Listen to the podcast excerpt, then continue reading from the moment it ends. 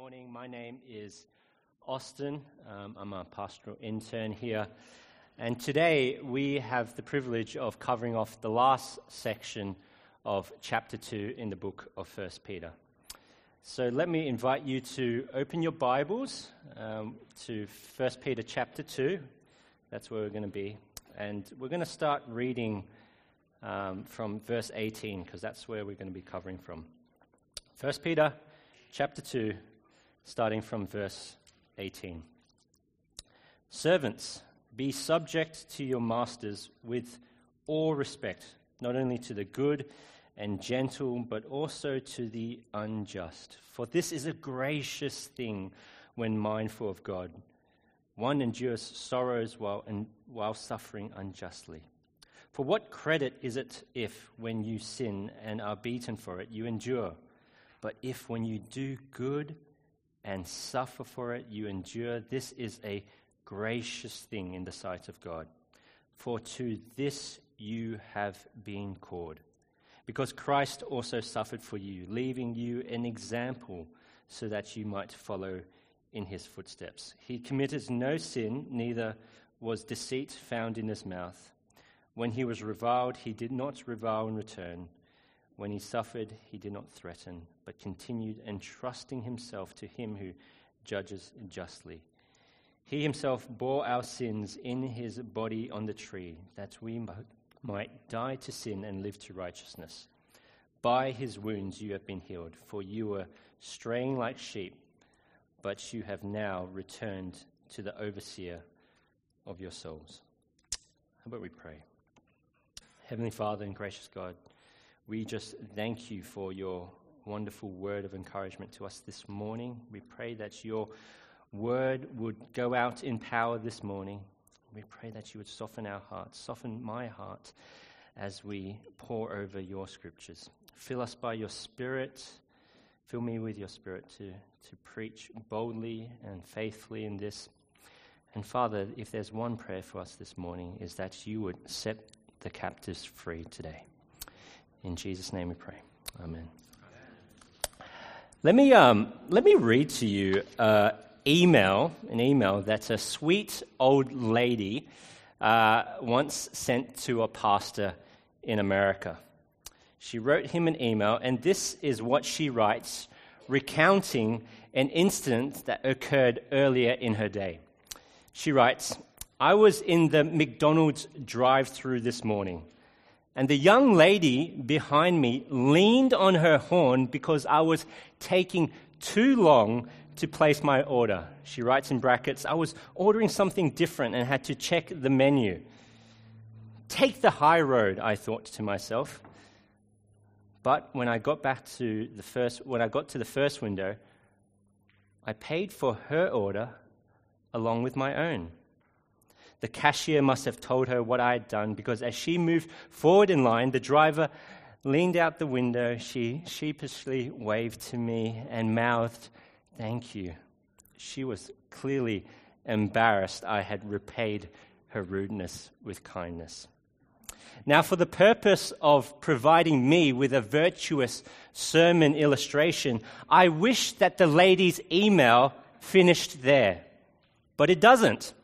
She actually continues writing, "When I got to the second window, I showed the clerk both of the receipts, took the food I ordered as well as the food she ordered, and drove away. The rude woman was forced to go back to the end of the line and start all over." She continues to write, "The lesson, don't honk your horn at seniors." P.S., she writes, "I've been looking in 4 different Bible versions to find the verse that says what I did was acceptable in certain circumstances, but for some reason I haven't located it yet."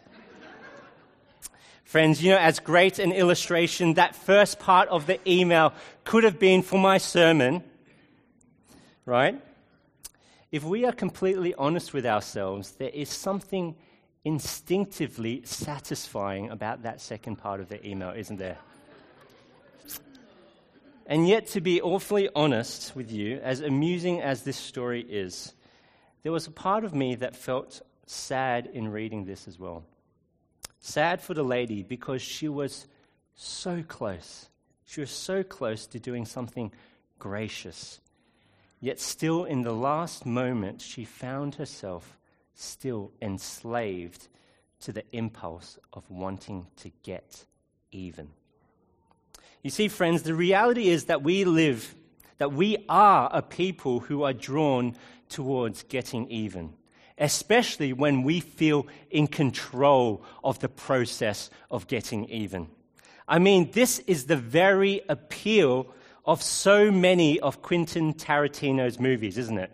It's the appeal of movies like John Wick, and why songs like Taylor Swift's Better Than Revenge and Bad Blood makes the top 100.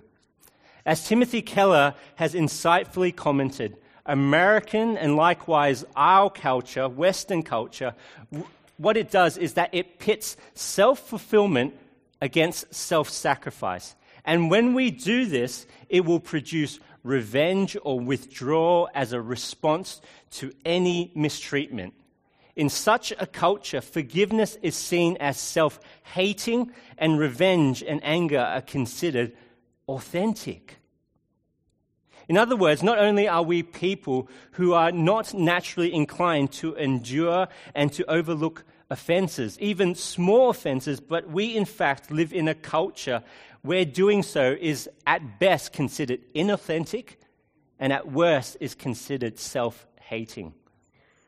And so it has to be said that this is by no means an easy topic for me to navigate, for us to navigate.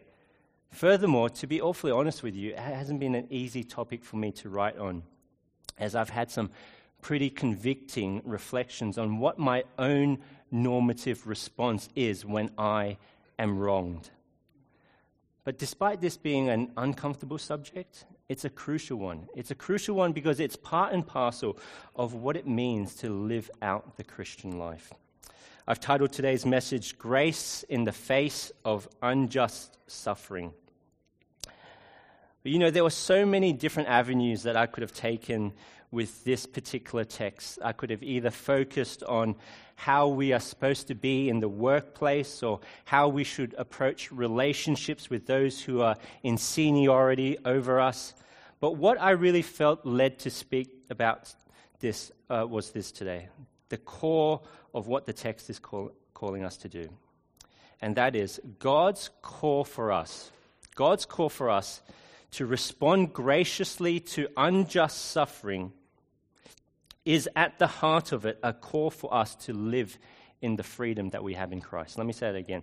God's call for us to respond graciously to unjust suffering is at the heart of it a call for us to live in the freedom that we have in Christ.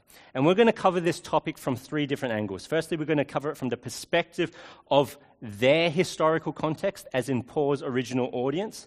Secondly, we're going to cover it from the perspective of Christ's timeless example. And thirdly, from the perspective of our current reality. So 3 points, their historical context, Christ's timeless example, and number 3, our current reality. Okay, point number 1, their historical context. What is the very first word that we see in this passage today? What's the very first word?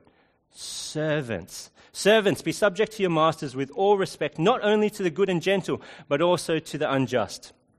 When we read verse 18, we might not think much of it. But you know, when the original recipients of Peter's letter read servants as the very first word, they would have been absolutely astounded. Let me explain why. From chapter 2, verses 13, all the way to chapter 3, verse 7, Peter writes in the format of what is called a household code. You see, in Greco-Roman culture, household codes were instructions written normally by moral philosophers on what they thought was good guidelines for running a household. People like Plato or Aristotle, Plutarch, Seneca, and even Jewish writers like Philo all wrote their own versions of household codes. And most household codes of that period primarily addressed the man of the house. It addressed the man of the house, sometimes the wife, occasionally the children, but pretty much never the servants. And if there was any mention of servants, they were just mentioned in the third person. They should do so-and-so. They should do so-and-so. Aristotle even argued that servants were just animated pieces of property. Overall, these servants were not considered full persons, and therefore they didn't have moral responsibilities, right? So what is surprising here in 1 Peter is that household servants are actually even addressed by Peter. Not only are they addressed, but they are the very first group of people that Peter addresses specifically. On top of that, he addresses them in the second person. He writes, when you sin, when you do good, when you endure. He's addressing them directly. You see, Peter's address to the servants basically builds on the foundation that he laid all the way back in verse 9. What's the foundation he laid back in verse 9? That you are a chosen race, a royal priesthood, a holy nation, a people for his own possession. And that includes, as much as anyone else, the servants in their midst. Peter here is demolishing. He's absolutely demolishing a cultural norm of that time. He's saying that household servants, they're not non-entities. But he, by addressing them firstly, emphasizes that in the sight of God, these servants are chosen and precious. And because of that, how they live matters. They have moral responsibilities. It profoundly matters to God. So how exactly were these servants to live then? Well, since they are a chosen race, a royal priesthood, a holy nation, a people for God's own possession, surely at this point, Peter is going to tell these servants to rise up, to revolt, to demand that they be treated as royalty, or maybe not as royalty, but at least better, right? But look at what Peter says in verse 18. Servants, be subject to your masters with all respect, not only to the good and gentle, but also to the unjust. You know what? This feels like a bit of an anticlimax, doesn't it? What? Are you serious, Peter? You've said on one hand that these servants are chosen and they're precious in the sight of God, and yet you want them to subject themselves to their masters regardless of how their masters treat them? Well, just to unpack this, just to make sense of this for a moment, let me enlist your imagination. Just imagine with me for a moment. Let's say there were two servants who lived in the region of Cappadocia, and they served the same master. Both of them that have gathered at church, and they have listened to Peter's epistle for the very first time. Both of them love what they've heard from chapter 1, verse 1, all the way up to chapter 2, verse 17. But then they are both struck by verse 18. The first servant, though initially taken aback by Peter's words and Peter's imperative to live this out, he still resolves, okay, I'm going to give this a go. Though his master may be quite temperamental, he diligently seeks to do good for his master, regardless of how he is treated.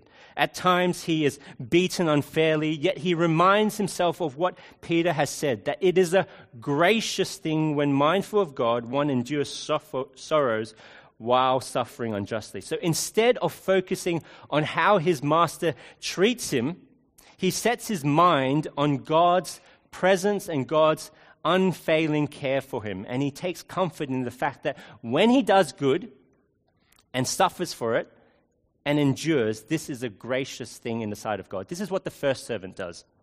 However, the second servant, right, he considers Peter's instructions, he thinks over it, and then he's like, no way am I going to do that. No way can I do that. And so he decides he's going to tweak verse 18 just a little bit. And this is what he does to the verse. He says, servants, be subject to your masters with all respect, particularly to the good and gentle, but definitely not to the unjust.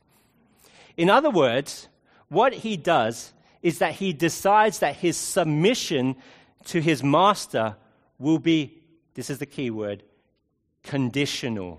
It will be conditional upon how his master treats him. If his master does good to him, then he will return good to his master. But if his master mistreats him or offends him, his whole disposition changes. His heart hardens, his hand slackens. And because of this, his master actually finds him quite unreliable. He works well one day, and then he slacks off the next. His master beats him on the days that he slacks off, which then only embitters his heart against his master all the more. You know what is happening, my friends? Unwittingly, this servant's actions and reactions are increasingly governed by how he perceives he's being treated by his master. Slowly but surely over time, the reality becomes that the way that he behaves, the way that he acts, is just a mirror image of how he is treated by his master. Little does he know, but he is actually more enslaved than ever by his master. His actions, his mindset, his feelings, right? His whole outlook on life is increasingly controlled by how his master treats him. You see, the key that really unlocks all that we're going to cover today is actually found in last week's passage. If you flick back to verse 16, look at what it says. Verse 16 says, "Live as people who are free," right? Free. Not using your freedom as a cover-up for evil, but living as servants of God. So then, when we have this key verse in our mind, let me ask you a question, church. Both of these servants, they have the same master. Both of these servants have effectively the same social status. But which one of these servants would you say is truly living as a person who is free? Let's say we also include the master into this question. He is temperamental and he finds himself changing and shifting his attitude towards his different servants based on his perception of their quality of service to him. Again, I ask you the question, church, which one of those three is truly living as a person who is truly free? You see, friends, when we boil it down, there are only really two approaches to how we go about our relationships. The approach that the master and the second servant takes is best described as the conditional way. The conditional way is when our responses to people, by and large, are conditional upon the way that they treat us or whether they are useful for us. To use the words of the Apostle Paul found in Galatians 4, this approach is in accordance to the elementary principles of the world, the established norms of relationship, an eye for an eye, a tooth for a tooth, a favor for a favor, a compliment for a compliment, an invite for an invite, an insult for an insult, a cold shoulder for a cold shoulder. You see, the conditional way of doing relationships is the way of the enslaved, trapped in a cycle of tit for tat, hypersensitized to every perceived offense, imprisoned in a cage forged with bars of self-righteousness, spite, vindictiveness, and bitterness. But the approach taken by the first servant, in God's eyes, is the gracious way. It is the way of freedom. When we take this path, the way that we respond to people is no longer conditional upon their treatment of us. We no longer find ourselves vexed by the wrongs done against us. We no longer find ourselves aggravated that people may perpetrate things against us. Think about it. It is only a truly free person who can turn the other cheek when they're struck in the face, It is only a truly free person who can offer their tunic when they've been robbed of their cloak. It is only a free person who can love when they are hated. It is only a truly free person who can lend and expect nothing in return. So now, church, let me ask you a set of harder questions. Let me ask myself these questions. Are we really living as people who are free? How often do we find ourselves wound up by perceived or actual mistreatment by others? Do we find ourselves replaying time and time again the hurts that we have endured? How quickly do we find ourselves triggered or offended by people around us, by what they say or what they do? Are there people in our lives that have this incredible ability, regardless of what they say or do, right, to annoy us or to infuriate us? What is our default response when we are overlooked that promotion at work, or we are unfairly blamed for something that we didn't do wrong? How often do we find ourselves rehearsing in our minds what we should have said, or what we're going to say next time that particular person says something nasty to us again? Are there ever social occasions where we avoid or we miss because we know that that particular person will be there? How often do we find ourselves praying for the people who hate us? And so I ask again, church, are we really living as people who are free? You know, as we reflect on all the ways that we may still be living in an enslaved way, by how we are treated by others, the question that may arise in our minds is, okay, that's great, but what exactly does freedom look like? What does it actually look like to live as someone who's free? What exactly are we called to? Which brings us to our second point, Christ's timeless example. Read with me verse 21 to 23. For to this you have been called, because Christ suffered for you, leaving you an example so that you might follow in his footsteps. He committed no sin, neither was deceit found in his mouth. When he was reviled, he did not revile in return. When he suffered, he did not threaten, but continued entrusting himself to him who judges justly. You see, friends, Scripture actually provides us a crystal clear image of what our calling looks like.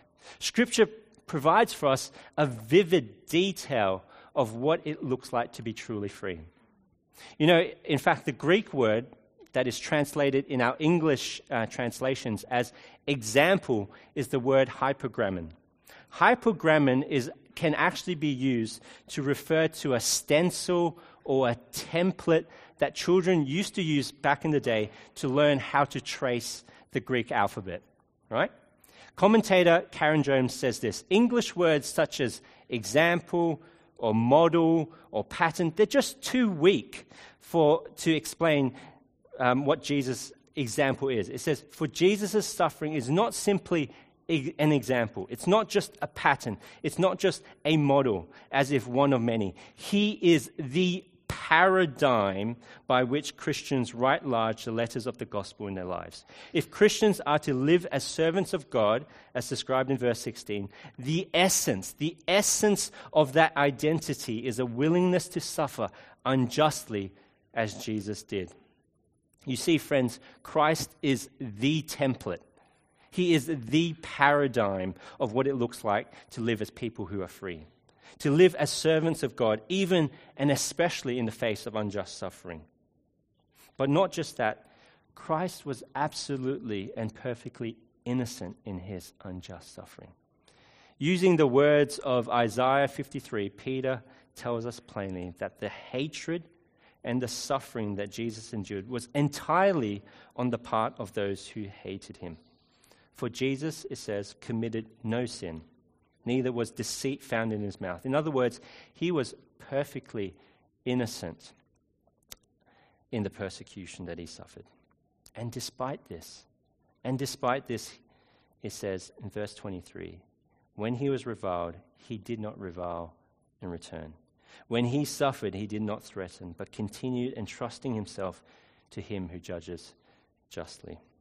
Betrayed by Judas, seized by the temple guards, lied against by false witnesses, spat at, struck, slapped by the Sanhedrin, denied by Peter, accused by the chief priests and the elders, questioned by the governor, passed over for a murderer, stripped, scourged, and mocked by the soldiers, derided by strangers, and then crucified for our sins.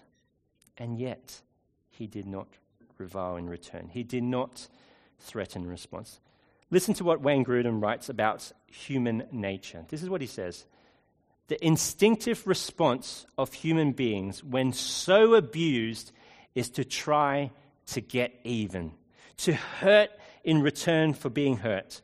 Or if that is impossible, people will threaten to get even later, trying to give their enemies at least the anxiety that revenge may be taken sometime in the future. Yet Christ entrusted himself to him who judges justly and entrusted the whole situation. He delivered it up to God.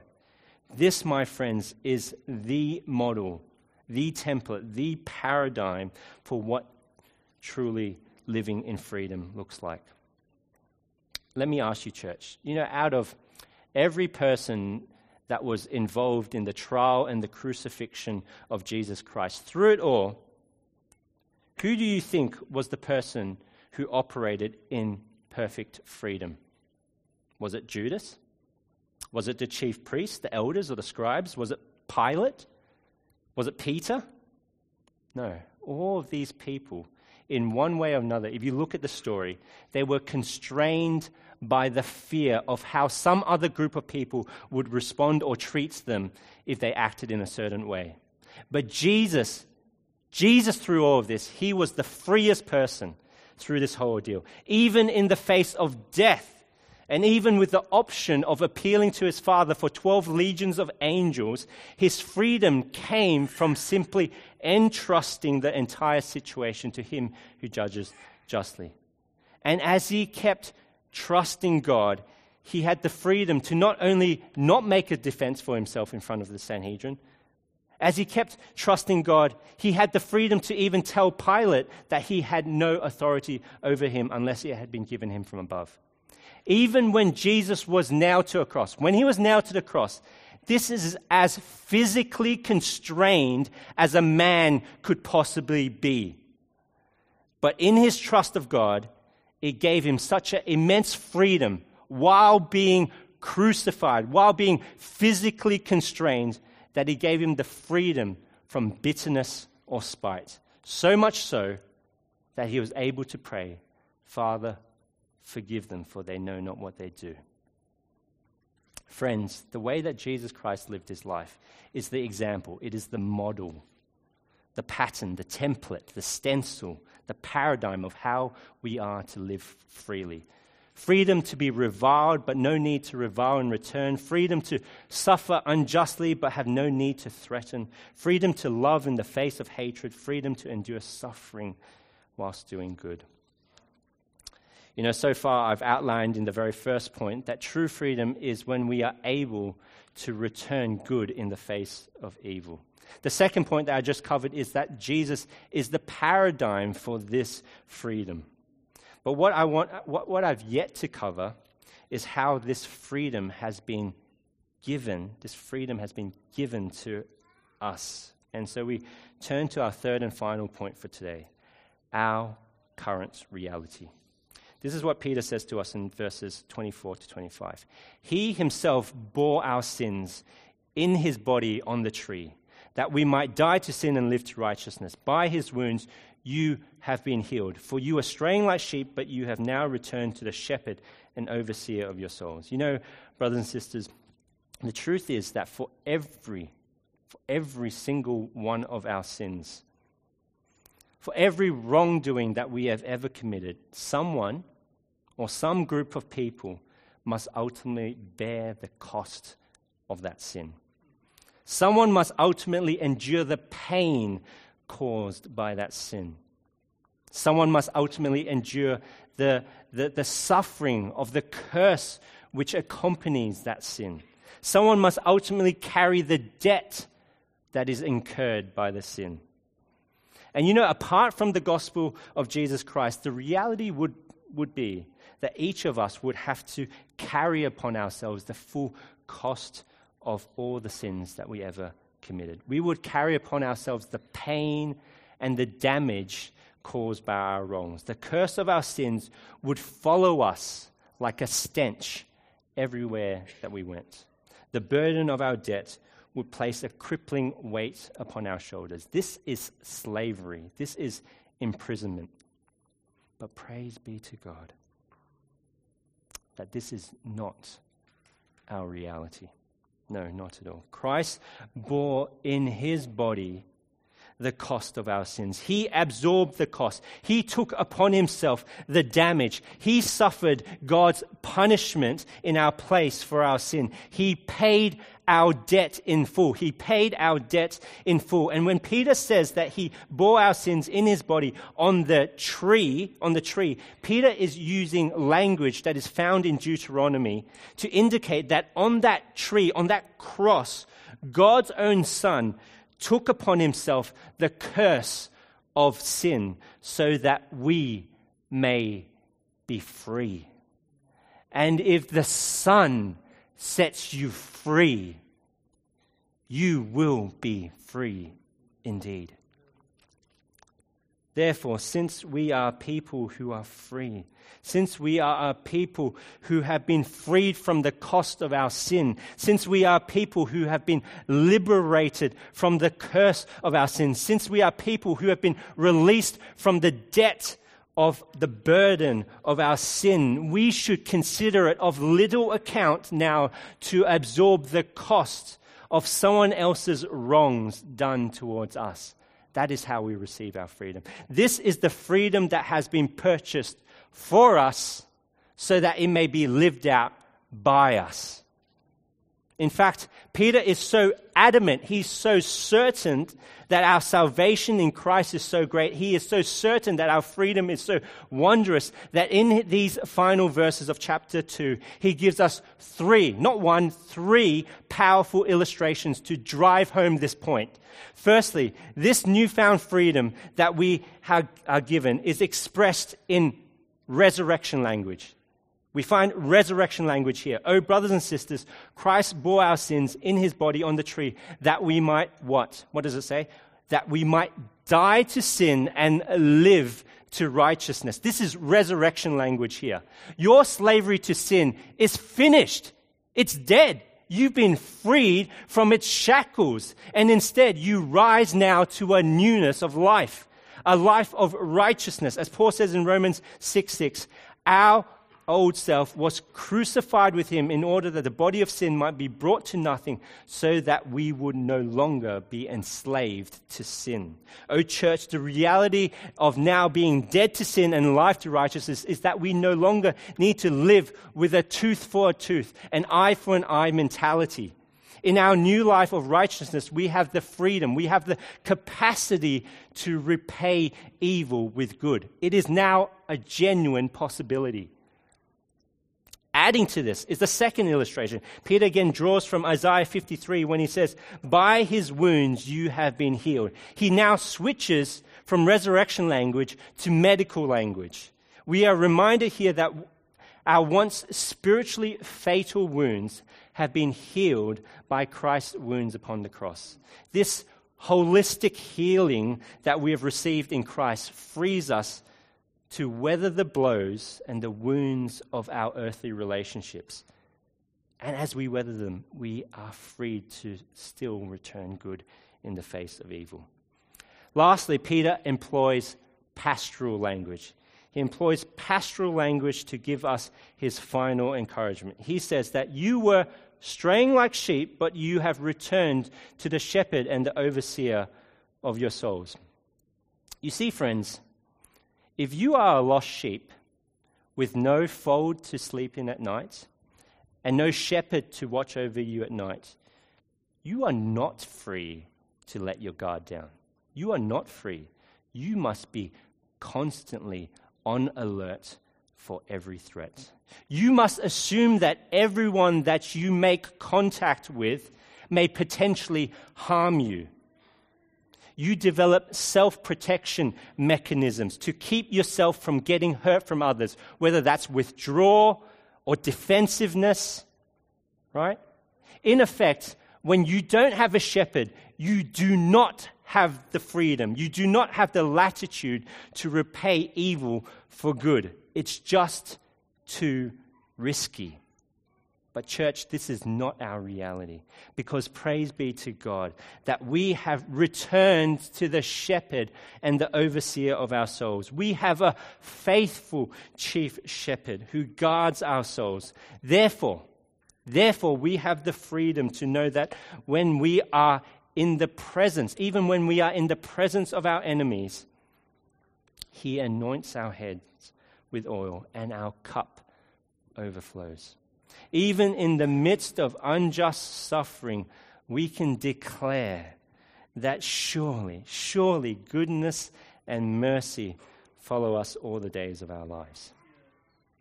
Oh, church, as I close, let me encourage you to press into this freedom that we've been given in Christ, to endure, to do good in every context that you find yourself in, even when you face unjust suffering.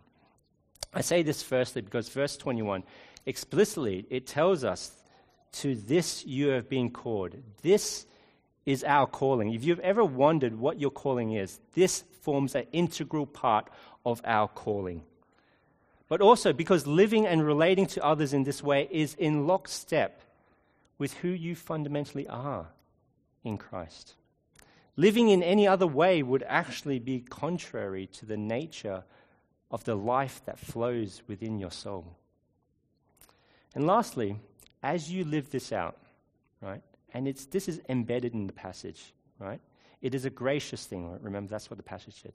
As you live this out, there will be, this is the promise of this passage, there will be hidden gems of joy and peace and grace that are uncovered as you live out this life.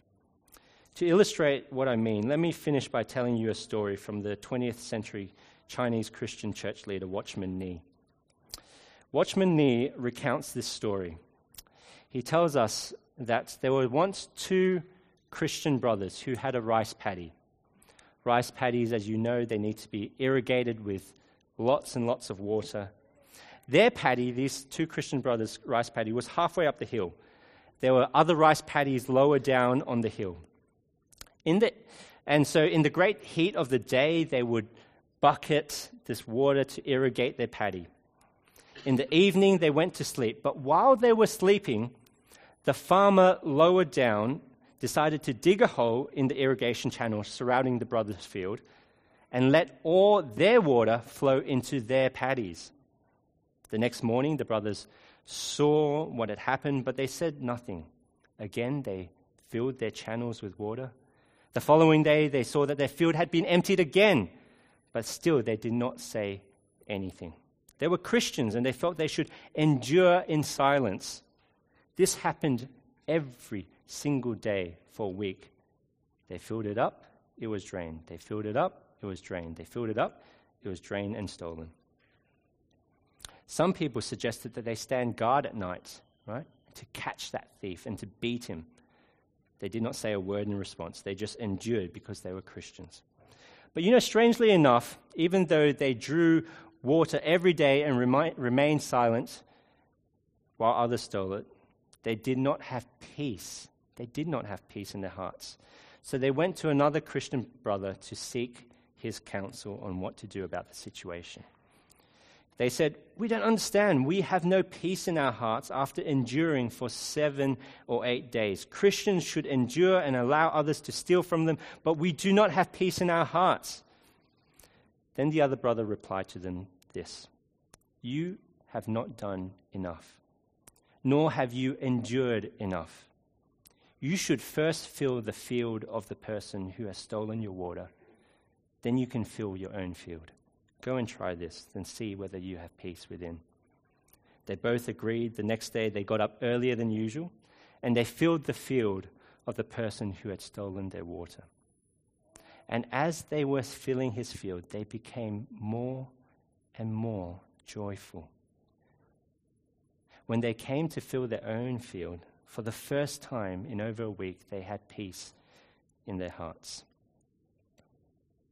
After 2 or 3 days of doing this, the person who had stolen their water came to them to apologize, saying, "If this is Christianity, I want to hear about it." How about we finish with a word of prayer?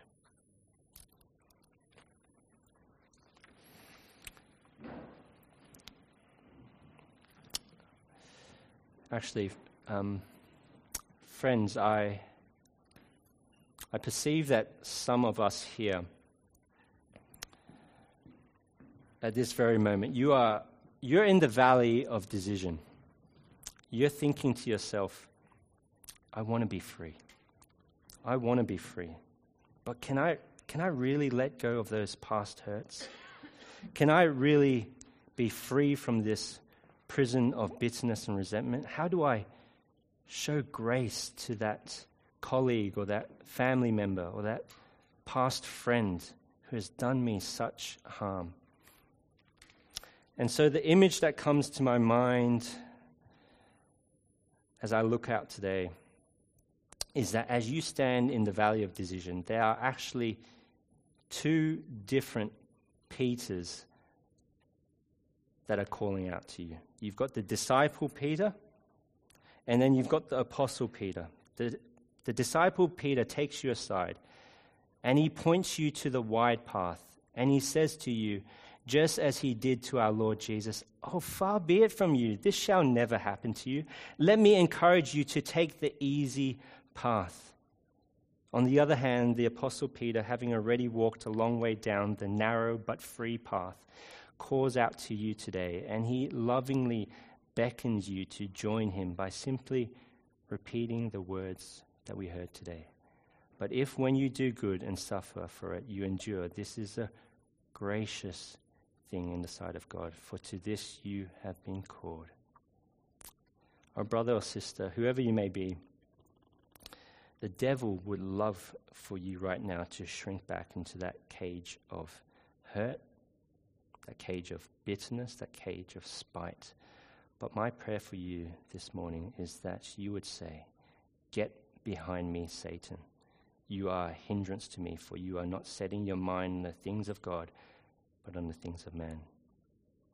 But instead today, my prayer for you is that you would resolve to take that path of suffering, where on it you will experience freedom. That as you deny yourself, that you take up the cross and you follow Jesus, yes, in one sense, you will lose your life, but in a greater sense, you'll find it. So Heavenly Father, we just pray for each and every one of our hearts here today, Lord. Lord, you have given us an exemplary example, a paradigm for what it is to repay evil with good. We can't do this by our own strength, but you have given us this freedom in your gospel. And so, Father, our simple prayer is that you would set the captives free this very morning. In Jesus' name we pray. Amen.